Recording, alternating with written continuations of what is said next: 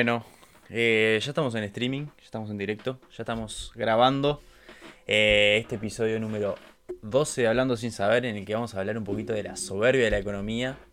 Eh, estamos, estoy acá con dos personas que los conozco de la facultad hace mucho tiempo. Preséntense un poquito. Ah, ah, no los escucho, espera, no se escucho. ¿Ahí? ¿Hola? ¿Qué haces, amigo? Ahí, ¿Ahora ahí. sí? Ahora sí los escucho. Dale, preséntense. Perdón.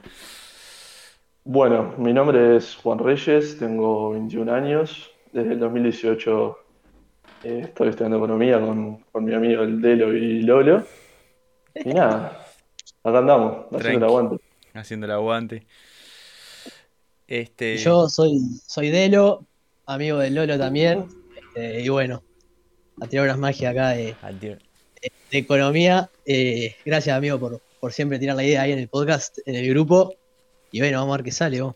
Ya sabes. Este, está, nada, el Delo está en modo Tetrix. Pero está, ¿Cómo, no modo pasó? Sí, estaba medio trancado. La cámara, pero está, no pasa nada. Este, lo importante, es, lo importante es el audio y el conocimiento. Vos, vos- sabés que, que- que mi internet de caso sabés cómo Sí, es. sí. que- Este, bueno, nada. Mira, la premisa de- del podcast de hoy es la soberbia de la economía. Es medio raro la premisa y es más cuando se las planteé a ustedes.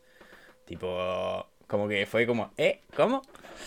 Este, nada, mi idea era analizar la economía porque todos sabemos que la economía es un es una ciencia que se apoya de demasiadas áreas, ¿no? O sea, de casi todas en realidad. Porque tiene peso en la empiria y tiene peso en la teoría, entonces como que es muy complicado. Entonces, la pregunta disparadora es cómo el- la necesidad de, apoyarse en, muchos distintos tipos de conocimientos hace que muchos economistas o estudiantes de economía sean soberbios creyéndose que saben todo, ¿no? Es por ahí. ¿Qué piensan de eso ustedes? Bueno, creo que el economista de por sí trata de explicar la realidad ya partís de una base que es muy abstracta y es muy complicada. O sea, nosotros como futuros economistas y como estudiantes ta- estamos todo el tiempo aprendiendo ciertos modelos eh, en realidad no hay un único modelo que pueda resumir todo, que pueda explicar todo, pero creo que el- o sea, la base de la soberbia del economista o, el cierto prejuicio que hay, como que el economista tiende a ser soberbio, es por eso, porque trata de explicar la realidad y piensa que con sus modelos, sus estimaciones estadísticas, econométricas, puede llegar a, explicar todo y basándose solamente en las herramientas cualitativas que tenemos. Y creo que ta, claramente que siempre vas a tratar de apoyarte en otras ciencias que tienen otro punto de vista. Sí, bueno, vos cuando, planteaste la pregunta, ahí me quedó como esa, esa duda de, de si, es soberbia del economista el... Bueno, ta, eh, claramente uno nunca, creo que nunca puede saber todo o saber de todo. Este, y bueno, creo que la economía en sí, o sea, es una ciencia que, como, como lo vimos en, en la otra vuelta en un taller, Lolo, no sé si te acordás, Sí, hay como dos puntos de vista, ¿no? La, la economía que con- vista como desde, desde el, el elemento práctico de decir, bueno, pensar todas las cosas como con una, una cabeza de un reto económico, un problema económico de yo tengo estas, estas, estas opciones y ta, intentaré maximizar mis beneficios con mis recursos limitados. Y eso aplica para todo, absolutamente para todo. Este, personas individuales que tomamos decisiones, pero para cualquier, cualquier situación. Mm. Este, y, y capaz que eso sí nos puede llevar a pecar un poco de, bueno, meternos en campos donde no son este, netamente propios y decir, bueno, esto en realidad es economía o no es economía, y dónde está el límite, ¿no? Claro. Esa es la, la gra- la gran pregunta. Es que claro, yo por ejemplo, me- todo parte claramente de, una, de, de un- de uno de los talleres que dimos en una materia y además de la observación que yo tengo con respecto a, a los, a los economistas que salen en la agenda pública, ¿no? Que son gente que en realidad, tipo, claramente dan un mensaje que sobre todo es político y es este, parado desde un punto de vista y, y claro, tipo, tienden a aparecer este, mismo nosotros cuando discutimos con alguien que capaz que no sabe tipo mucho sobre el tema, que tenemos ese como estereotipo de la soberbia, pero eh, yo también me ha, pasado de, tratar de, empezar a conversar así de la nada, tipo digo, no, no, pará, estás basado en un hecho que no tiene nada que ver, está mal lo que estás diciendo, sacás. Y como que es eso lo que, lo que me trae a, pensar, tipo, que en realidad es que nosotros tratamos, como dijiste vos, Juan, de explicar algo que es inexplicable. Además, o sea, todo lo que a nosotros nos enseñan, si vos te pones a pensar cada modelo de todos los que hay en, cual- en cualquier curso, en toda la carrera, eh, siempre tenemos lo que son supuestos simplificadores. Entonces vos en realidad estás tomando entre pinzas las cosas, porque vos tratás de explicar un fenómeno, pero por la misma imposibilidad de la realidad es que vos aislás un montón de cosas para sentarte en ese fenómeno. Después tratás de arrancar a levantar un poco más los supuestos para tratar de complejizar el análisis.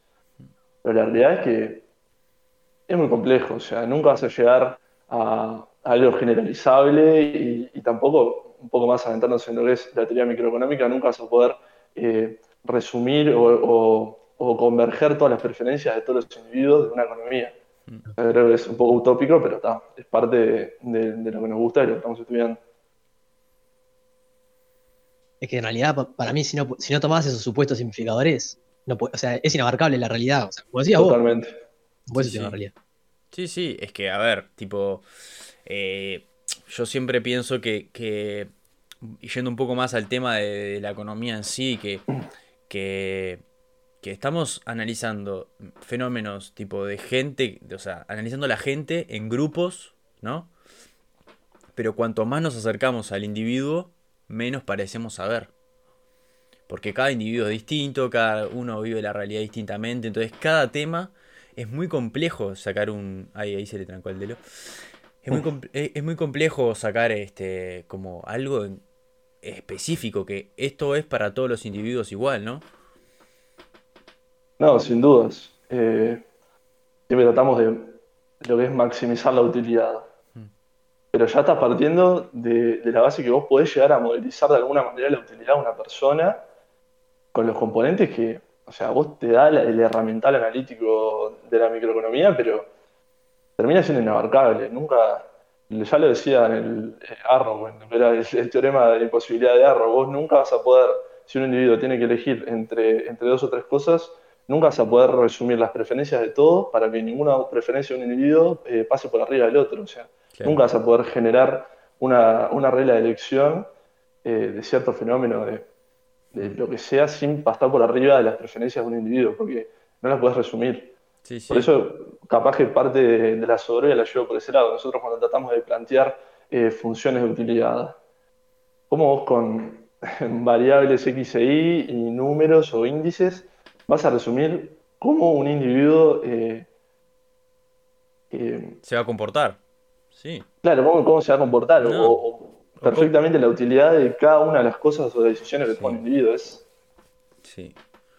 Otro, otro punto que, que- veo claro es que la economía es una ciencia que nos abarca a todos y nos compete a todos, ¿no? Y todos hablamos de ella porque todos lo sentimos y lo sufrimos y lo vivimos acá. Entonces, a diferencia de otras ciencias como por ejemplo física, cualquier persona no se pone a hablar de física porque no sabe, porque se siente que es como ajeno a eso, de medicina. La abuela capaz que te da el remedio, pero en realidad la gente como que cada vez menos, porque está, está el médico que sabe.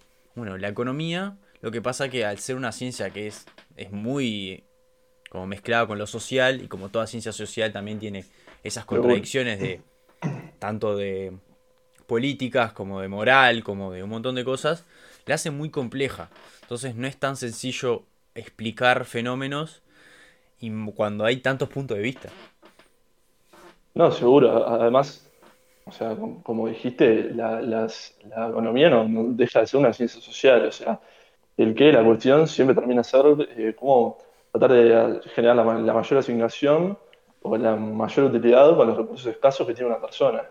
O sea, siempre el centro es la persona, pero quizá que otra de, las, de las cosas que se le, que muchas veces cuando se habla de economía eh, se le critica es que la, la falta de esa justicia social o esa falta de sensibilidad al tratar fenómenos económicos eh, como si fuera eh, algo separado de la realidad del individuo, la realidad día a día del ciudadano a pie. Sin Sí, duda. Pues yo estoy acá, Ulises, apagué Te- la cámara porque el internet está caísimo. Bien, bien, bien. Este, No importa. Estuve escuchando ahí. No, eh, con esto que último que decía Juan, comparto 100% y a veces eso, ¿no? Tal cual, de cuando se toma una decisión donde hay ganadores y hay perdedores con esa decisión, ta, que a veces, que a veces uno piensa, ta, hay más ganadores que perdedores, es una decisión que socialmente puede ser óptima, pero detrás de esos perdedores no dejan de haber familias, personas, Mm. trabajos. Y este, que, ta, que, que obviamente, digo, es, es difícil de, justamente eso, de considerar la sensibilidad de decisiones a nivel macro, ¿no? No es tan fácil. No, ni que hablar, ni que hablar que, que en realidad eso es lo más difícil, creo yo, de, analizar una situación económica. Ayer justo estaba discutiendo con, con, con, un amigo de, eso, de, sobre la pandemia, por ejemplo, sobre las medidas económicas, sobre las medidas sanitarias, ¿viste? Hasta qué, hasta qué punto este, está bien una cosa, está bien otra, y claro, y en realidad nosotros tenemos que analizar que atrás de la gente, eh, o sea, atrás del, del, del modelo, atrás de, la, de los resultados, de, de tantos muertos, tanto- tantos pobres, hay gente. Y, claro, y, y en realidad lo que, lo que terminan haciendo los números es cuantificar algo que, que para, para, para tratar de sacar un poquito de información, pero tal, lo, difícil de esto es an- analizarlo moralmente, ¿no? No, sin dudas. Eh, por eso es muy importante siempre no quedarse solo con, con nuestra mirada del enfoque económico meramente eh, cuantitativo, por más que dentro de la carrera tenemos un montón de materias eh, de corte más cualitativo que tratan de darnos una, una interpretación más amplia, pero el enfoque multidisciplinario con sociólogos, con eh, trabajadores sociales, eh, es, muy importante, termina siendo muy importante porque nos pueden dar una mirada más cercana y puede ser sumamente enriquecedor dar nuestro herramental estadístico o un poco más analítico de la situación macro o, ciertas estrategias que se pueden tomar de la teoría microeconómica, pero siempre con, con una mirada que sea más cercana a las personas. Sí, yo justamente eh, el siempre menciono este libro que me compré, tipo de casualidad, que, que es un viaje, que es tipo lo que me hace pirar y voy seis capítulos nomás, este, cinco, que Pasa el chivo, pasa el chivo, dale. lo- eh, ya lo mencioné siempre, pero se llama La economía del bien común de Jean Triol, que es, que es, que es un, un economista francés que fue premio Nobel en el 2014, creo, eh, que habla de todo un poco sobre el economista, sobre el rol de la economía, sobre cómo se enseña la economía, y en una parte se mete con el método científico de la economía, y habla sobre cómo es que la economía cuan- cuantitativa, como vemos nosotros, de subió el PBI, bajó el dólar, pum, pum, pum, no deja de ser este, percepciones de las personas a través de la teoría tratada de llegar a la realidad cuantificable. O sea, le pone números a lo que a un tipo se le ocurrió. Es eso. Entonces, tipo, para explicar determinados factores, capaz que justo el dólar es otra cosa, pues tiene que ver más monetariamente, pero este, por ejemplo, el crecimiento del producto deja- no deja de ser, a alguien se le ocurrió una fórmula de evaluar un, un- algo, ¿no? Que se le ponen números para poder dar un, un resultado, ¿no? Y a partir de ahí, con esa teoría, se puede dar eh, la afirmación de lo que el tipo pensaba o no. Viajes. Mm. Vale. Eso, eso es un viaje, boludo. Tipo. Entonces está, como es que es, más complicado de lo que, de lo que pensamos porque todo, todo siempre tiene su, su cuota de, de complejidad cuando, cuando vamos a nivel más específico. Pero vuelvo a, lo, vuelvo a lo que dije de las ciencias sociales. Nos cuesta también alejar y, as- y asimilar que la economía es una ciencia social. Ah, sin duda. Siempre, va, estoy repitiendo mucho sin duda, perdón. No, tranquila. Pero siempre, eh, siempre se trata de diferenciar a la economía de una ciencia social. Creo que eso es un, un prejuicio que, que está, está súper latente, pero capaz que sí, o sea, muchas veces nos olvidamos que el centro de, de la economía, el centro de la disciplina que estamos estudiando, siempre termina siendo la persona. Sí, este. hay- Claro. sí, No, podemos dejar de, de visualizar que la persona es el, es el sujeto económico del cual trata toda, toda la vida económica, ¿no? O sea, Claro. es el sujeto que claramente es el que va, crea empleo, crea una empresa, genera las transacciones que van a mover esas empresas y se da, es- o sea, es como una cadena que todo involucra a la gente y a las personas. Justamente por eso también es la ciencia social. o sea, Claro. involucran el 100% de las personas. Y las decisiones o no que toman ellas son las que van a afectar muchísimo al resto. Pero bueno, a, a- a cualquier estudiante de economía, eh, cuando está tratando de resolver eh, lo que es lo más analítico de modelos o, o estadística, me parece que lo que es los números y todo termina como alejando un poco esa parte. Mm. Sin duda. Te Sin terminás duda. perdiendo un poco. Sí. Es que vos anal- analizás parámetros sin tener en cuenta eh, todo lo que hay atrás de esos parámetros. Sea, es que termina siendo lo mismo de siempre. O sea, vos tratás de simplificar, tratás de tomar variables que te den ciertos datos y empezar a conectarlos entre ellos y tratar de, de generar cierta manera de explicar la realidad. Mm. Y, y, y con eso que dicen ustedes, hay algo que siempre me gustó, que desde que lo empecé a escuchar, de la significación, ¿no? Cuando algo es significativo. Que, no, que, que parece un poco que una lavadita de manos, ¿no? De decir, bueno, esto es significativo, no, no es 100%, hay chance para el error, hay chance para un cisne negro, pero eh, no, no... Como en realidad no se puede afirmar nada 100%. O sea, ni estadísticamente, ni, ni empíricamente, en realidad, porque la realidad es compleja, subjetiva. Entonces, eh, hay algo que no, que, que una vez que, que ta- estás un poco avanzado en la carrera, aprendes a no afirmar cosas, porque en realidad hay una gran chance que te puedas llegar a equivocar. Generalización inde- Generalización indebida. eh. Estás recuperiano, vos. ya nos ponemos todo nerd. Eh, pero ta, eso, eso siempre me llamó la atención y, y, y- y- como que en realidad es... Ahora lo voy a llevar un poquito más a la agenda, ¿no? De cómo en realidad, que este, este tipo también lo menciona en el libro, por el hecho de un rédito político, un, eh, como que termina pasando que gente aparece en los medios y es el que le da la información a, a las personas que son más, o sea, son ignorantes en el tema de la teoría económica. Este, ignorantes no es malo, que aclarar, que ignorante es no saber mucho, por las dudas. Nada, porque a veces viste que se hace como, "Tai, sos ignorante, Ah, estás mal. la palabra es horrible. Claro, es, es espantoso. Pero, Sí, este, como que Pegan el ego. Ahí va, pegan el ego, claro. Eh, pero como eso, eso, esa información que se da en televisión, que se da en un diario, que se da en una tabla, ¿viste? Si vos le preguntás al economista en un debate con solo economistas, hay una gran chance de que no conteste eso. No sé si me expliqué. O sea, si vos un economista que te dice, no, esto está espantoso, súper espantoso, eh, se hizo todo mal, bla, bla, bla. Ahora, si lo pones en un seminario de Harvard o de la Universidad de, de Chicago y que lo tenga que argumentar con datos, probablemente te diga, mira, esto no está tan espantoso como se parece. Esto puede ir por allá, esto puede ir por allá.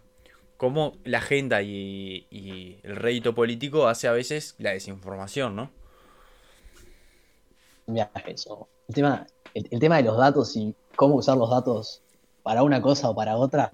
Yo, eso igual pasa con todo este, lo político. y- Seguro, seguro. de una al otro, digo, es re divertido eh, mirar los titulares de, de la diaria y del país de un mismo hecho y parece que pasaron cosas diferentes. Sí, sí. Viaje, Dos Eh, realidades alternativas.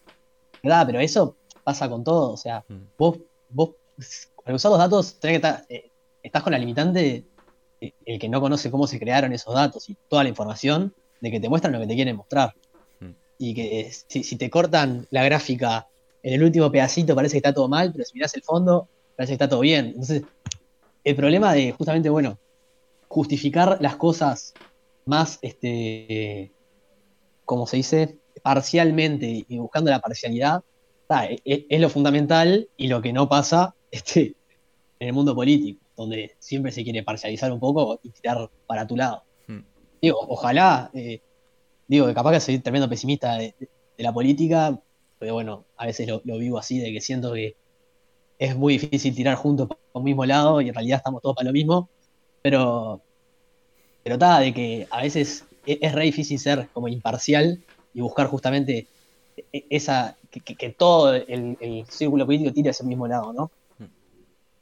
No, seguro, siempre. El sesgo político en los, en los datos siempre está. Más, eh, bueno, en las elecciones pasadas, porque siempre hay una consultora que en realidad lo que tendría que hacer, eh, si vos te pones a pensar que son todos, se supone que son licenciados en estadística, ingenieros en sistemas, eh, que terminan procesando la misma información, pero como siempre terminan dando como resultados un poco más sesgados para una parte, sesgados para el otro. Si vos haces un análisis un poco más continuo en el tiempo, terminás viendo que muchas veces la, la misma información, que son los mismos metadatos, terminan como eh, teniendo diferencias muy eh, significativas. O sea, vos terminás dándote cuenta eh, cómo termina, no sé si es lo, que se llama manipulación de agenda, pero, pero termina siendo increíble cómo juegan con esa ignorancia en las personas de que, bueno, yo tengo lo más preciado que quiere la, gente ahora, que es, no sé, ver la realidad, ver la realidad, no, el resultado de la elección. Entonces, ¿cómo eh, con, esa información que tienen y, con la ventaja que tienen de saber manipularla y saber eh, leerla, tipo, te pueden cambiar completamente todo. Sí, sin duda. E-, ese es el poder de la información. O sea, si, si por ejemplo, yo leí un caso eh, en un libro que estuve leyendo, que ponele los, la gente de bienes raíces, los agentes de bienes raíces. Que vos vas y vos decís, está, el agente de bien, tipo, de, que, te vende la casa, el agente inmobiliario, decís, no sé, te vende la casa, decir, está, el loco siempre va a querer buscar el mejor precio porque cobra una comisión en base a eso. Y tal, en realidad juega con que vos no, o sea, capaz que el loco con un esfuercito más, a vos te llevas, te llevas 300 dólares, pero el loco se lleva, no sé, el 2% es 300 dólares. No es nada, son 6 dólares, ¿entendés? O sea, que entonces, ¿para qué me voy a matar haciendo un esfuerzo más? Si, si sé que esta casa se puede vender a mucho más y tengo esa información, si en realidad me va a reportar muchísima menos utilidad. Entonces, mm. lo, que pasó en ese estudio fue que hicieron un cálculo de, bueno, a cuánto lo vendían las agentes de bienes raíces sus propias casas y a cuánto vendían las casas de los demás. Y te das cuenta que los locos lo vendían más caras sus propias casas que la gente, que, los demás, porque te juegan que te dicen, no, que mira que el mercado se va a desplomar, no que el mercado va a subir. Entonces, te juegan con esa información y que tal, vos no sabés. Como no, como no, como crees en la persona, en el experto, decís, está, decido confiar, voy a, voy a creer en él, pero no sabés si el experto juega para vos o juega para él. Realmente juega para él, pero no lo sabemos. Hay algo que vi en financiera ahora que la estoy dando, que como en realidad este, nosotros, nosotros si, bajo, si fuera todo perfecto y la información se supiera, tendríamos modelos perfectos, ¿no? Pero la gente no invertiría, no trataría de sacar rédito económico porque ya se sabría cómo se cambiarían los precios, cómo cambiaría todo. Entonces, esa desinformación es lo que hace que la, que la gente genere un rédito económico. Siempre es así. Y siempre fue así. Y va a ser así porque en realidad los agentes actuamos, actuamos bajo este, estímulos de, de, bueno, este pedazo de información que yo tengo, puedo meter acá y sacar esta ganancia porque el resto lo ignora. Sí, asimetría de información, completamente. Mm, ¿Cuál? Eso. Pero eso pasa en todo. Obvio, obvio. En todo, digo, mismo hasta en, una, en un profesional, ¿no? Digo, si todos supiéramos todo, no tendríamos que ir al médico, no tendríamos que contratar a, un pintor, porque tendríamos, bueno, pintor justo capaz que es un tema de habilidades, no sé, pero el médico... Yo no sé pintar adentro de la línea, imagínate. Ah, amigo, un desastre soy yo. Pero, pero con cosas que requieren ese tipo de información, si supiéramos todo, no sería necesario, lo harías vos. Claro. Por eso también está también en que no tenemos tiempo para poder informarnos de todo y poder tomar las decisiones, y es mejor contratar a alguien que sabe. Mm. Bien, eh, hablando de eso que vos, que vos mencionás, Delo, ¿cómo creen que es el rol social del economista? Tipo, en el sentido de, todos sabemos que a medida que fue avanzando la sociedad se fueron tipo diversificando, como decís vos, tal médico, tal pintor, tal economista. ¿Cuál sería tipo el rol social que debería tener tipo este el economista en el año 2021 tirando para el año 2022? Qué viaje, los dejé pirando, están quedaron calladitos los dos. Y parece que el, área de acción del economista es muy amplia, o sea, Sí, pero. Pero puede ser más, por ejemplo, yo a mí se me ocurriría tipo. La, mayoría, la mayoría termina siendo un perfil público de asesoramiento en realidad, ¿no? Tipo, que eso es lo que se estila siempre y que ta, vos sabés ayuda al país a. ¿Entendés? Tipo, como. ¿Cómo, ¿Cómo sería, tipo, a través de eso, tipo, ¿Cómo sería tipo... Ta, el rol que tiene la sociedad del economista más que ser un payaso que... Porque, a ver, a mí lo que pasa es que cada vez que veo un economista siento que tipo la gente como que un, un sector lo idolatra, el otro 50%, nah, este no sabe nada, este está manipulando. Porque siempre te terminas metiendo en política. Mm. O sea, yo creo que economía y política van de la mano, pero 100%. O sea, tu pensamiento económico de trasfondo termina siendo una manifestación de tu ideología. Mm. O sea, Yo no estoy de acuerdo. O sea, yo, estoy de acuerdo en que, digo, hay acciones de- que pueden tomar los economistas que trascienden completamente la ideología política.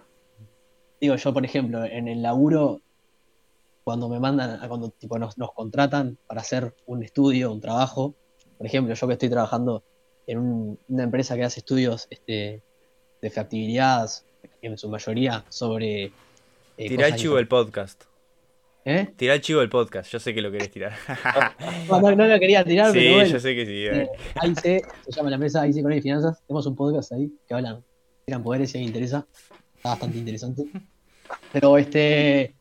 No, no, no, no, iba por ahí, pero lo que quería decir era que justamente, bueno, por ejemplo, un estudio de, factibilidad donde justamente se, tra- se- se analiza si algo es factible o no, qué invertir los, los recursos de todos, porque son recursos públicos en su mayoría, y no, no importa el tinte político, este, tenés que hacerlo parcialmente.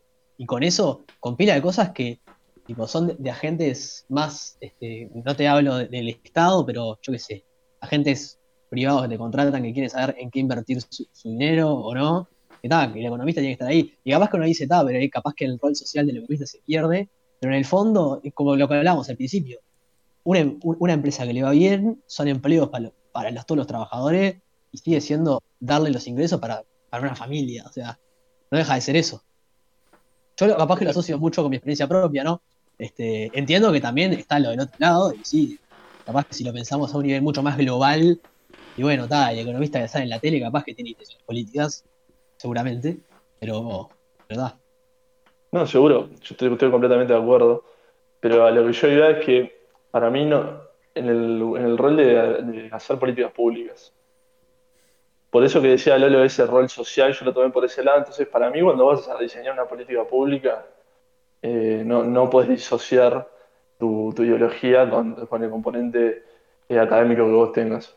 O sea, creo que desde la muestra a la que vos te vas a enfocar con el diseño de la política pública hasta la, hasta la herram- herramental que vas a utilizar. Eh, muchas veces el- el- la paradoja entre lo que son los gobiernos más de tinte progresista y el gobierno más, más conservador siempre te dice que el progresista siempre va a tratar de eh, no tanto controlar la inflación, sino que hacer como eh, más gasto público, eh, siempre no, no perdiendo de vista los indicadores económicos claramente, pero y siempre es- en contrapartida se dice que el conservador siempre trata de generar el ajuste fiscal, siempre trata de no, no salirse de la banda de flotación de la moneda. Eh, me parece que va por ahí. Y todo eso en el rol de diseñar una política pública incide completamente. Sí, 100%, yo creo que 100%. Y va, y va, yo creo que va un tema más de, de que todo parte en realidad moralmente, ¿no? Cuando hablamos de economía, como dijiste, los conservadores, capaz que los gobiernos más populistas, va desde el punto de vista de dónde nos paramos con el problema de la desigualdad económica. Duda. Porque, a ver, hay muchos tipos de desigualdad económica. Hay muchos tipos. Eh, que haya desigualdad no quiere decir que haya gente que esté muriéndose de hambre. O sea, por lo general se da así, pero lo que yo, lo que yo me quiero decir es que si todos vivimos bien y hay dos o tres que viven espectacular, este, no quiere decir que, que esté mal, ¿no? Eh, Estoy tirando la premisa, no estoy afirmando. Este, entonces, a partir de donde nos paramos con, la, con el problema de la desigualdad, este, que recursos para alimentar a todo el planeta hay, porque los hay. Eh, entonces, ta, es a partir de ahí que nosotros pensamos cómo, qué políticas públicas este, aplicar y cómo van todas las variables, ¿no? ¿Qué piensan de eso? Eh, uno de los grandes temas de la economía que es crecimiento económico primero y después distribución, o distribuís y después te, te preocupas por crecer. Mm. Sí, a eso quería llegar. en realidad. Me adelanté, Que- perdón. que- No sabía. No, no, a eso quería llegar, que está bárbaro. Este, porque, tipo, en realidad nosotros tenemos. eh, el origen de la economía es la administración de los recursos escasos. Y cuando estás de acuerdo con eso, te estás de acuerdo que no se puede hacer todo. No se puede invertir en todos lados, no se puede este, hacer todo al mismo tiempo. Entonces, ahí está en el agente, s- en el rol social del balance entre eh, cuánto crecemos ahora y en cuánto distribuimos. Y a partir de ahí, tipo, hacerlo racionalmente, ¿no? Que por lo general se nos va a tintes políticos.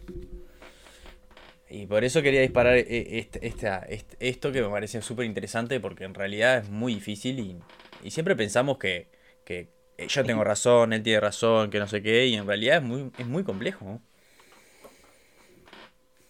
Es que para mí, no sé si es eh, irracional eso, o sea, son dos formas de, com- de comprender y de concebir tipo, las cosas. O sea, yo, yo considero, por ejemplo, primero está la distribución para luego el crecimiento, por ejemplo, esa disyuntiva que estaban hablando, ¿no?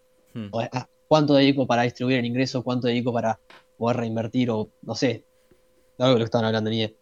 Se me trancó aparte en el medio, pero me meto ahí. de- de- Sí, sí, de- no, tiene, tiene sentido, Pero- tiene sentido lo que dijiste. Pero, pero Fue con el hilo. más, pero creo que es más tipo de, de, de la concepción y la cabeza de las personas que, que- que de actuar con racionalidad o irracionalidad, me parece.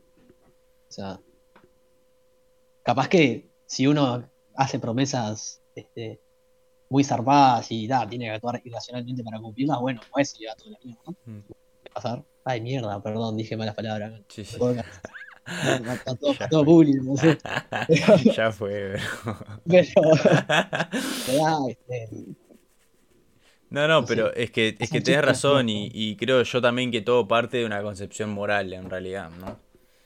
De, y la moralidad y el foco que nosotros le enfocamos, a, el foco que nosotros enfocamos, bien, bárbaro, este, con, con la, con la importancia que nosotros le ponemos a los distintos aspectos, ya sea salud, ya sea economía, ya sea no sé qué, no sé cuánto, no sé cuánto, y de cómo nos criaron, ¿no? También. Entonces, volviendo al principio, es demasiado complejo porque todos los 3 millones y medio de personas que hay en Uruguay piensan distinto. Además, la racionalidad, eh, vos podés llegar a lo que serían los resultados eh, más racionales a través de un montón de, de herramental económico, pero al final no siempre los resultados más racionales son óptimos. O sea, Mm. no siempre el resultado que vos llegás eh, termina siendo de Pareto optimalidad, por decirlo de alguna manera. Claro, siempre es muy, es muy difícil llegar a un resultado en el cual, si vos te mueves para un lado o para el otro, no estés perjudicando a alguien. Mm. Sí, ni Me parece que pasa siempre en, en las agendas. Ay, se me trancaron. Dale, Eros, que se escucha bárbaro ahora. Aprovecha. No, falso, no se escucha. Este. Ahora sí, y Ahora que, sí. y que a veces es- eso Ah, No, bro. capaz que e- ese, ese óptimo que escuchando, ¿no? Ahí Ahí, sí, ahí. ahora sí. ahí mejoró. Como todo paga wifi, buenísimo. Dale. Giro rato, pero está necio acá. ¿no? Tranqui, bro. Este, Tranqui. sí, está de- Ah, corre, está imposible. Pero yo voy a hablar. sí, Ah, sí, sí, eh. Bueno, eh, Igual, dale, dale. no, no, dale vos, dale vos, dale vos, que iba a ir a Calle. cuando la escucho. No, no se, no se entiende No nada, amigo. Dale, dale vos, Juan, que. No, que además, eh, está, está- el- este problema está en la base del- de, todo el sistema capitalista, ¿no? Porque me parece que el, el capitalismo, por más que está, siempre es muy criticado en contra al otro, al antagonista, sea comunismo o socialismo, Mm. tiene sus fallas. O sea, el capitalismo tiene ciclos. Entonces, hasta ahora, hasta el siglo XXI, no se ha encontrado una manera de evadir los ciclos. O sea, siempre después de una expansión va a haber una caída Y para mí el problema está en cómo eh, vos tratás de, de gestionar esa transición. Mm. Entonces, o sea, yo personalmente siempre eh, creo que la- a- cuando, la, cuando la gente escucha lo que es un ajuste fiscal, creo que el- la- a, la- a las personas le, asusta mucho. Mm. Pues es una cosa que decís, pa, ajuste fiscal, ya se viene la debacle. Pero en realidad termina siendo una herramienta más para tratar de gestionar esa transición. En realidad es, es- es apegarte a, a- a las- a los presupuestos que vos haces en las rendiciones de cuentas, tanto cuando arranca el gobierno como a mitad de año. Mm. Entonces, yo creo que hay maneras de, tratar de, de llegar a esa racionalidad, pero termino siempre en la política. Creo que es muy difícil ampararse o, quedarse en, los, porcentajes de la rendición de cuentas o, bueno, ta, yo de- dedico 3% a educación, 5% a, a desarrollo social o cosas así, pero después en los vaivenes de- del trajín político, por decirlo de alguna manera, creo que siempre, eh, por intereses políticos o lo que sea, siempre te vas a tratar de, de- salir de esa racionalidad o, cosas que mismo te llevan a, a- romper con, eso. Sí, sí, y, algo que decís que, que, es un viaje porque todo en realidad, y es muy difícil también enfocarse en, en inversiones a largo plazo, ¿no? Porque siempre tenemos como, dijiste vos, de, del fallo ese, el interés político instantáneo, del interés de las próximas elecciones, del interés este, del interés de la comuna acá, del interés de acá. Los intereses personales de, lo, de, lo- de los dirigentes terminan afectando porque, por ejemplo, si hace 20 años, hace 50 años, ponele, vamos a 50 años, así no vamos a la historia reciente que es complicada. Se invertía no sé cuánto en educación, hoy tenías eh, muchas más personas formadas, mucho más desempeño tecnológico, mucho más acá, mucho más allá. Y creo que, creo que en realidad nadie se la va a jugar a hacer algo que el mérito se lo va a llevar otro. Entonces, ese Es falta de política de Estado, a fin de cuentas. Sí. No hay una política de Estado que, que se mantenga en el tiempo. Quería, que- quería justamente iba a decir eso, Juanete. Ahora que, bueno, ya de paso aprovecho, si alguno está escuchando y vende routers, me, me, me pasás mi, mi número o algo. Sí, sí, el técnico puedo- de la un comprador ahí. Este, pero tal cual, eso de, de las políticas de Estado son totalmente necesarias. Eh, son difíciles también de, de armar, ¿no? Porque ten- tendríamos que estar justamente todos de acuerdo en que es algo necesario para todos. Sí. Y, y eso, es, eso es más difícil cuando, cuando hay muy pocos partidos políticos también. Eso es muy difícil cuando hay mayorías, eso es muy difícil cuando no... Cuando no, cuando no hay una, una, una armonía en realidad. Justo nosotros tenemos un ejemplo que es Uruguay, que, que es un país bastante... eh, Estamos, amigo. estamos comparado- bien. O Comparado sea, con América Latina, No, es que es eso. O sea, me parece que es un país que, que eh, prioriza la comunicación. Este. Y eso es a valorar, a valorar. Que nosotros vemos a gente que, que, que se piensa que es una guerra, seguro, porque está infradotados ahí en otros lados, en todos lados. Pero, pero está, en realidad es un país que predomina la comunicación. eh, Presidentes de dos, de dos partidos distintos se, se, o sea, se llevan bien. eh, hubo una transición espectacular. Entonces, eh, porque uno de los principales este, factores por los cuales han venido empresas realmente importantes a, a invertir acá, o por lo menos, digo, se está manejando la la- ahora nomás, es por esa institucionalidad eh, política que tiene, que tiene el país. Ese, Sí, ese sí. grado de instituciones en América Latina realmente, o sea, no existe, no, no, y más con un país de 3 millones de, de personas. sin duda. No, eh, claramente que hay una, una tradición democrática muy fuerte. Mm. O sea, estamos hablando de que nuestros partidos políticos datan de hace 200 años. Eh, creo que mismo el Uruguay eh, ya estaba o sea, en la formación del Estado en sí, ya había eh, una suerte de, partidos políticos con eso de las divisas blanca y colorada, con eso de, que, no sé, cuando se, en, en batallas o lo que sea, siempre tenían como, bueno, la divisa blanca, la divisa colorada, el pañuelo, la cinta, y que luego todo eso como que fue eh, transicionando hacia instituciones fuertes eh, que fueron capaces de, formar un país, que fueron cap- capaces de dialogar y que en realidad no, no, o sea, la tradición democrática remonta hace muchos años. Entonces creo que los frutos de ahora, de esa comunicación, de eso de, cuidar el, republicanismo, la institucionalidad por sobre todas las cosas, creo que parte de, una tradición hace muchos años.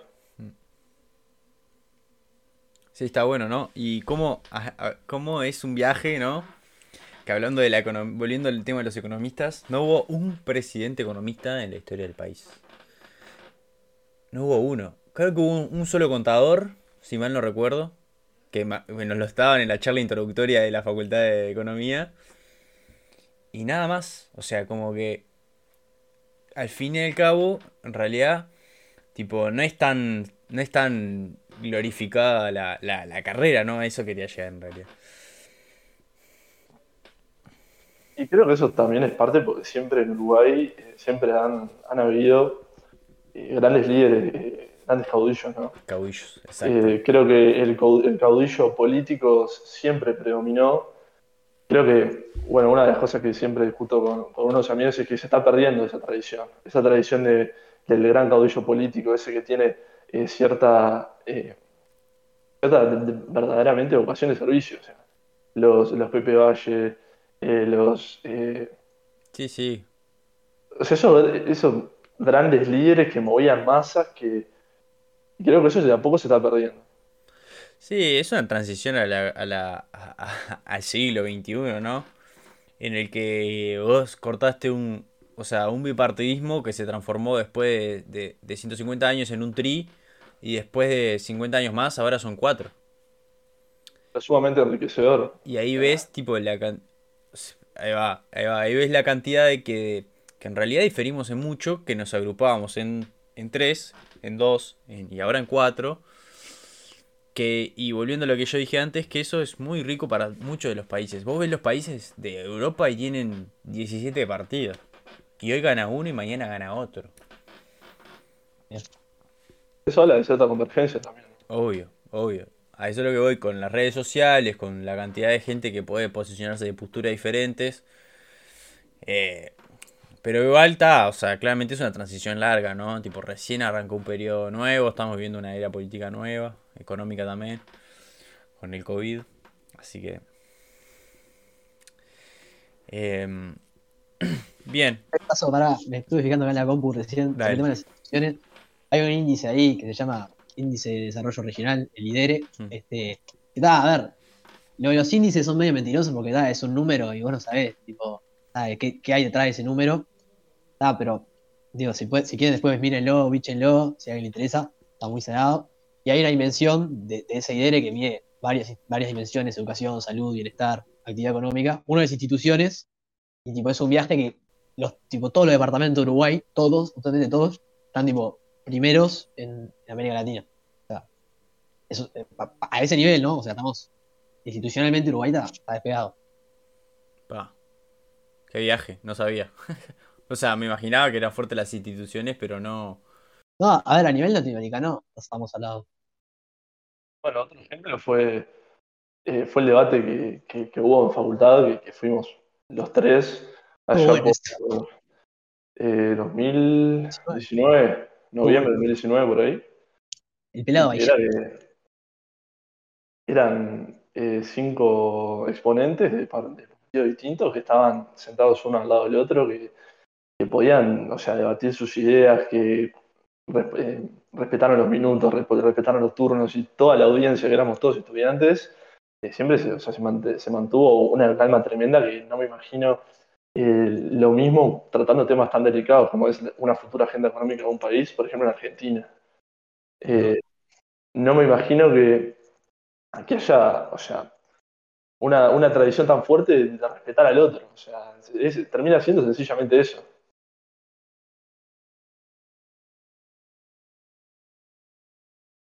Amigos, no te, no se te escucha. No, no se te escucha.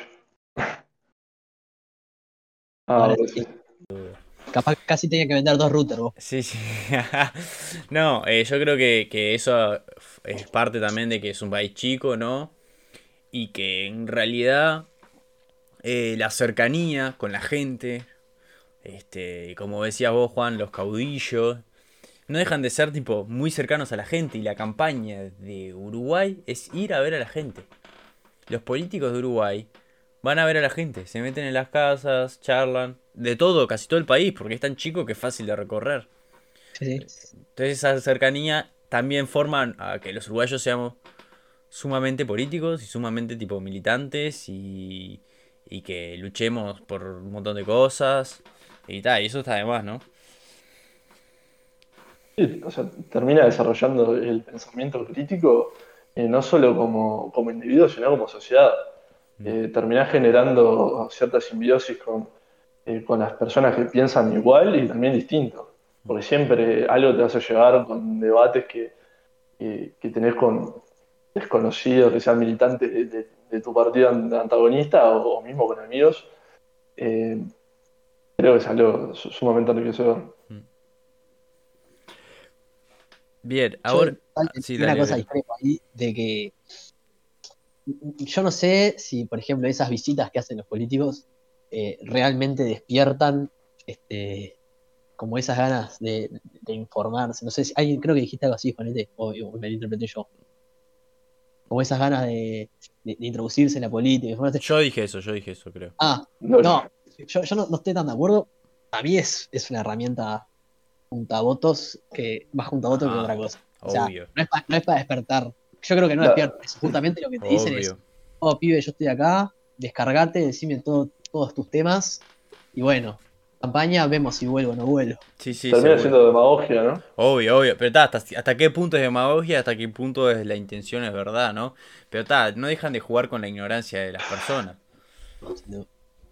Ahí ya te metes en terreno interés político completamente, eh, todo el, el- el clientelismo que hay atrás de la política. Que en este país Sí. es muy fuerte. Obvio, es más seguro. fuerte de lo que. O sea, nosotros, claro, nos comparamos con la región y decimos, está, no, nada. Pero que acá es fuertísimo el clientelismo, sigue existiendo. Además, cuando, eh, como decías, eh, esto, de- esto de la cercanía, esto de, de que es fácil llegar a la gente. Mm. Vos en un país como Argentina, con 44 millones de personas, que tienen un país que abarca casi todo el continente, que tiene todos los climas, que hay una diversidad cultural impresionante. Mm. ¿Cómo haces no solo físicamente, sino eh, parándote desde, desde un punto de vista de sensibilidad con el otro? ¿Cómo haces para eh, atender a todas las necesidades? Por más que vos tengas la- la- el pensamiento más altruista y no seas demagogo y que no haya clientelismo, termina siendo muy complicado. Que no podés. No. No, seguro, nunca vas a poder. Y bueno, y, No, por, bueno. es- y por eso, por ejemplo, en un país como Estados Unidos, vos tenés un sistema federal y que los votos son por colegiados. Es por eso mismo, porque si no, eh, lo que hace eso, brevemente lo voy a explicar, es que, que todos los estados tengan poder, por más, por más cantidad de gente que, que haya o no, porque si no, todos los políticos hacen campaña en los estados más grandes. Y los estados más chicos no tienen protagonismo en el estado en sí. Entonces, eh, por eso en Estados Unidos hace por los votos, este vale 3, este vale 29, bueno, es por eso.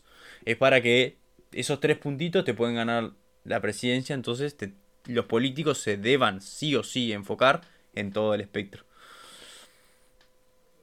Por eso hay tanto congresista y todo lo demás, y ahí capaz que se llega a abarcar un poco más. Pero en Uruguay termina siendo un problema de escala. Obvio, obvio, seguro. Tu frase de cabecera. Sí, siempre. Yo soy muy. Defiendo mucho que los grandes problemas que tiene Uruguay terminan siendo por efecto de escala. Bueno, me dieron el, me dieron el, el pie justito para lo que iba a decir ahora, porque ahora les iba a plantear, bueno, con respecto a Uruguay, ¿no? Como futuros economistas, tipo, eh, la pregunta es hacia ustedes dos. Eh, ¿Cómo Uruguay sale, o si está saliendo, capaz que pueden decir si está saliendo, de... O sea, estoy hablando de, de super teoría, no, no estoy hablando de empíricamente. Estoy hablando, ¿cómo Uruguay sale de, de la disyuntiva esta de que tenemos poca población, eh, la, la población centrada en Montevideo. ¿Cómo Uruguay se creen que es la mejor manera que Uruguay se expanda a- al, al mundo?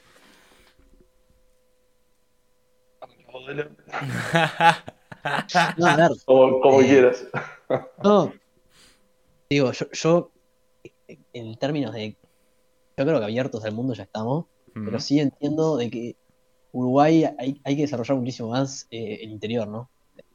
es algo que siempre nos- entre nosotros conversamos, Sí. de que tal, no, puede ser de que somos 3 millones y hay dos, digo, uno y medio, ponele, que, que vivimos en 10 metros cuadrados. O sea, no existe. Y hay tanta tierra ahí, tanta gente, que tal, que es un dilema y bueno, está, está perfecta tu idea, pero ¿cómo hacemos para, para expandir eh, la cosa para allá? Sí, O sí. sea, digo, te- tenés que generar infraestructura, tenés que generar espacio de trabajo. O sea, es todo un tema. ¿Y qué va primero? ¿Qué va segundo? ¿Va todo junto? ¿Dónde? ¿Cómo? O sea, es todo un tema. Obviamente, a ver, eh, hay economistas justamente espe- especializados en desarrollo territorial y este y bueno, es por ejemplo, uno, uno de los casos eh, estamos dando en una materia que se llama teoría del desarrollo, eh, a la cual muy poca gente va a clase, pero yo soy uno de ellos A la cual perdí. porque, porque me, me- me divierte este, increíblemente. Y justo hablaban de, de este tema, ¿no? De, bueno, por ejemplo, en, en Tacuarembó, que está ahora, como está la, la- la universidad técnica ahí, no, no- no tengo muy claro cómo es, pero sé que hay como una universidad técnica que se ha expandido bastante en los últimos tiempos. Este, que, que, que nuclea también mucha gente, no solo de Tacuarembó, sino de otros departamentos que tienen que ir ahí para, para seguir sus estudios, para estudiar y para desarrollarse. Y además, este, bueno, ahora UPM va para, va para ahí, o sea, va a ser todo. Como que va a empezar a, a desarrollarse un poco toda esa zona, ¿no? Pero e- eso, ¿no? De, bueno, ¿cómo hacemos para, para desarrollar un centro en el interior? Y, y tal, y ahí es todo un dilema, tenés que llevar muchísimas cosas y tenés que encontrar, o sea, porque tampoco pinta hacer por hacer también, ¿no? Obvio. Porque se generan, se generan inversiones en infraestructura salada, después terminan abandonadas o, o gastadas al pedo. Entonces, ¿qué priorizar? ¿Cómo hacerlo? Ah, es- nos nos puede llevar un trabajo de añares para efectivamente encontrar una forma. Pero nada, está todo acá en en Montevideo, es un viaje. Estoy completamente de acuerdo. Creo que va mucho por ahí de, de lo que es la revalorización del entorno rural. Eh, creo que Uruguay tiene una ventaja que es eh, lo que es la comunicación con el exterior. Creo que Uruguay está muy interconectado con, eh, con el, con el mercado externo, creo que está muy bien posicionado. Pero sí, termina siendo un problema de, comunicación interno. Creo que hay que fomentar la, formación de clústeres, que es eso de, bueno, yo a través de una empresa agropecuaria, ¿cómo hago para rodearla toda esa, esa capacidad de, esa fuente de trabajo que puede ser una gran empresa agropecuaria en el interior? Bueno, ¿cómo la hago para, no sé, a través de un tren yo conecto las principales ciudades del interior, pongo servicios, eh, trato de formar un clúster, una, una sociedad de empresas que, que entre ellas puedan generar ciertas cadenas de valor y que comiencen a, a revaloriz- a revalorizar el entorno rural, que es eh, termina siendo el principal recurso que tiene Uruguay desde 1820, cuando Hernán Arias introduce ganado vacuno.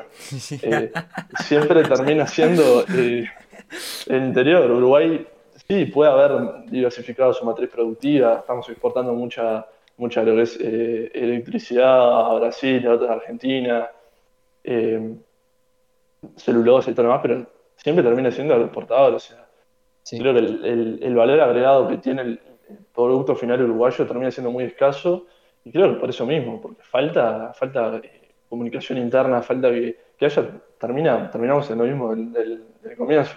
Una política de Estado, o sea, una política de Estado que se enfoque en eso, que tenga un rumbo claro y que por más que pasen eh, eh, los partidos políticos por el poder, tengan una visión, tengan algo que, que compartan, que creo que se puede dar, creo que es muy posible. Yo no sé. El tema es, tenés que estar de acuerdo, de acuerdo hacia dónde, ¿no? O sea, entre todas las, las chances que, que tenemos, tenés que, primero nada, también aprovechar la- la- los beneficios que te da el propio país. O sea, Uruguay es un país exportador porque tiene tipo, las características de ser un país exportador. Mm. Y que encima le ha agregado valor a eso. Porque antes era exportar el- la carnecita con sal, el tasajo, fue horrible, o tipo los granos. Y ahora hay otro tipo de procesos que se están dando y que yo creo que el, el país, este, justamente, eh, la, ¿cómo dice? La agroindustria no se tiene que cada vez fomentar más, porque creo que está Uruguay, por sus características, es un país. Obviamente que está, está lo otro de, bueno, diversificar la matriz, y ahí sí, bueno, ¿hacia dónde vamos? ¿Cómo diversificamos? ¿Y por qué? Y bueno, no sé, no, sé, no, no la veo tan, tan, tan, tan fácil de ponernos de acuerdo. No, A eso no. voy. Es que eh, ponerse de acuerdo es lo más difícil de la historia de la humanidad, ¿no? o sea, o sea, ponerse de acuerdo es lo más difícil de la historia, pero este comparto con lo que dicen ustedes, eh, comparto con lo que dice Juan de que, de que está eh, hay que hay- y volviendo al punto del principio de que hay que formar una política de Estado general. Eh, yo siempre voy por un tema de que falta gente para estimular también, porque es, dif- es difícil hacer, o sea, eh, cosas cuando tenés una ciudad muy pequeña y tú solo en un punto, porque si vos tenés dos ciudades, esa, esa ciudad se va complementando con la otra, ¿no? Pero al estar solo una es complicado. Y por eso yo siempre voy a las políticas de, inmi- de inmigración primero como principal punto para este, fomentar ese mercado que claramente en los últimos años las hemos estado vi- viendo, ¿no? Este, una fuerte ola de inmigración, tanto Venezuela, Cuba y países, y distintos países, que lo que fomentan es, claro, que, que se establezcan acá porque tienen trabajo, porque tienen fácil acceso a la documentación, y bueno, y a partir de ahí ver, porque el principal factor productivo es el trabajo. Por más que el capital se, se use, no deja de ser el trabajo, ¿no? Mm, Sí, de- Después Eh, justamente tenés que darle espacio de trabajo a esa gente que viene. Claro, obvio, Si obvio. Vienen 5 millones de inmigrantes, güey, Uruguay 9 millones de habitantes, pero ¿dónde los metemos? Es que volviendo a- al tema de la escala, incide completamente en lo que es la formación de precios. O sea, todo el mundo acá se queja de que es muy caro, muy caro, muy caro, pero vos cuando tenés un mercado interno tan, chico, si vos querés acceder a la misma calidad de servicios que hay en otros países del, del planeta, el costo que tiene ese productor, debido a la poca, a la- poco tamaño del mercado interno, es exponencial, Mm. siempre termina creciendo. Entonces, cuando nos quejamos de los precios, o sea, hay, hay algo más que, que sea que el productor o el empresario quiere sacar el máximo provecho posible, que es completamente cierto, no estoy en desacuerdo con eso, pero hay algo más complejo en lo que es la formación de precios, eh, en cómo, cómo asignar los costos. Esto de, de la competencia perfecta, de que se iguala el costo marginal con el precio, es una falacia, termina siendo el costo medio. Entonces, Sí, sí. si vos siempre terminas como tu indicador, termina siendo el costo medio, el problema termina siendo el- lo que divide el costo, que es el N. El N que es la gente. Mm. Claro. Bueno, Ulises, les comento que ya va- vamos 57 minutos de podcast. Así que Formulando. eh, siempre tengo las mismas sensaciones y me encanta porque es la idea. Este, nada, eh, para cerrar, agradecerle a los pibes que se colgaron con la propuesta. Eh, la verdad estuvo bastante interesante. Yo me gocé, por lo menos. Eh, Obvio. y ta, Ya veníamos, ya veníamos hablando. ya veníamos, ya veníamos manejando. una dinámica. Eh, y ta, nada, agradecerle a los pibardos. Y. Y ta, Un no sé. Eh, Gracias, amigo. A vos es hacer lo mismo que hacemos todos los asados. Exacto, es un Ah, asado. Pero hablando con poco internet. Exacto. O sea, Sí, tal exacto. cual. Este, no, está bueno generar dinámicas en las que nosotros, o sea, eh, con lo que aprendimos, que en realidad no somos ningún experto todavía, no somos ni profesionales, y cuando lo seamos tampoco vamos a cambiar mucho en realidad. Hablando sin saber, pa. Nunca fue tan Exactamente. literal. Este, siempre es literal acá, porque yo no sé nada, pero em, nada, eh, a los que estuvieron Claro, escuchando, un éxito. soberbia. Claro, hay que hacer un poquito de Así. humildad. Em, nada, los que estuvieron escuchando, un éxito. y tal, nos vemos en el próximo podcast.